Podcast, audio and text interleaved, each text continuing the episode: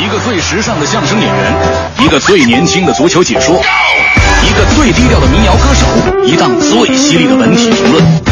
每天早晨，徐强为您带来强强言道。今日文娱知多少？欢迎收听强言道。大家好，我是徐强。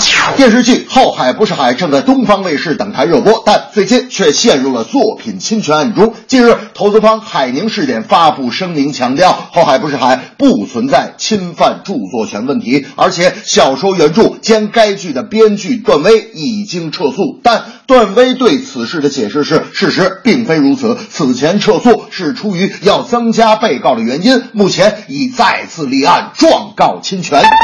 事情听起来有些折腾，从小说到改编权，种种问题和纠纷，能够看出行业自身缺乏自律，尤其是在争议的文艺作品的维权上更是如此。因为内容难以量化，判定是否侵权的界限模糊，片方在没有理清版权归属、编剧稿酬支付等问题时，就已经开始投拍制作，甚至播出了。我觉得有些事儿别怕撕破脸，就该拿起法律的武器。讨个说法，大明那天就说了，这作为一个脱口秀作者呀，我大明就发现写手的这个圈子里也有好多人存在抄袭问题。我说嗨，抄袭这事儿可太多了。前阵复旦大学的宣传片，网友都挖出素材来了，说是抄袭东京大学的宣传片。大明说啊，还有这事儿啊？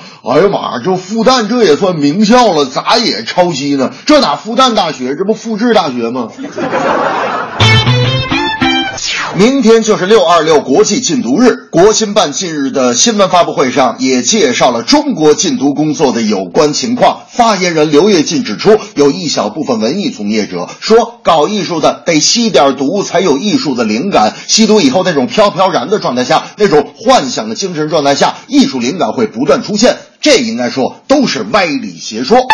我觉得呀，无论干哪行哪业，有钱了以后都不该走这条路。而且我认为啊，有钱的人多了，怎么有的就知道继续拼搏，有的就吸毒堕落呢？我分析还是因为人生没理想。有人说了，哟，徐强，你还提啥理想？理想二字多空虚呀！理想二字空虚，那吸毒就不空虚吗？尤其是少数的某些艺人，只能说一些类似找灵感、搞创作的借口来寻找这种刺激，防止事态的蔓延。国家管控只是一方面，那些瘾君子杀掉自己的心魔才是最关键的。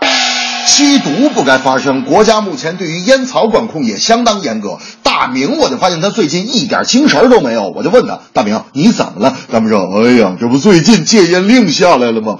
楼里不让抽，那要下楼抽就得坐电梯，还得等，不抽吧这又难受。”我说：“大明，你至于的吗？啊，哎，你一天抽多少烟呢？”大明听完是仰天长叹。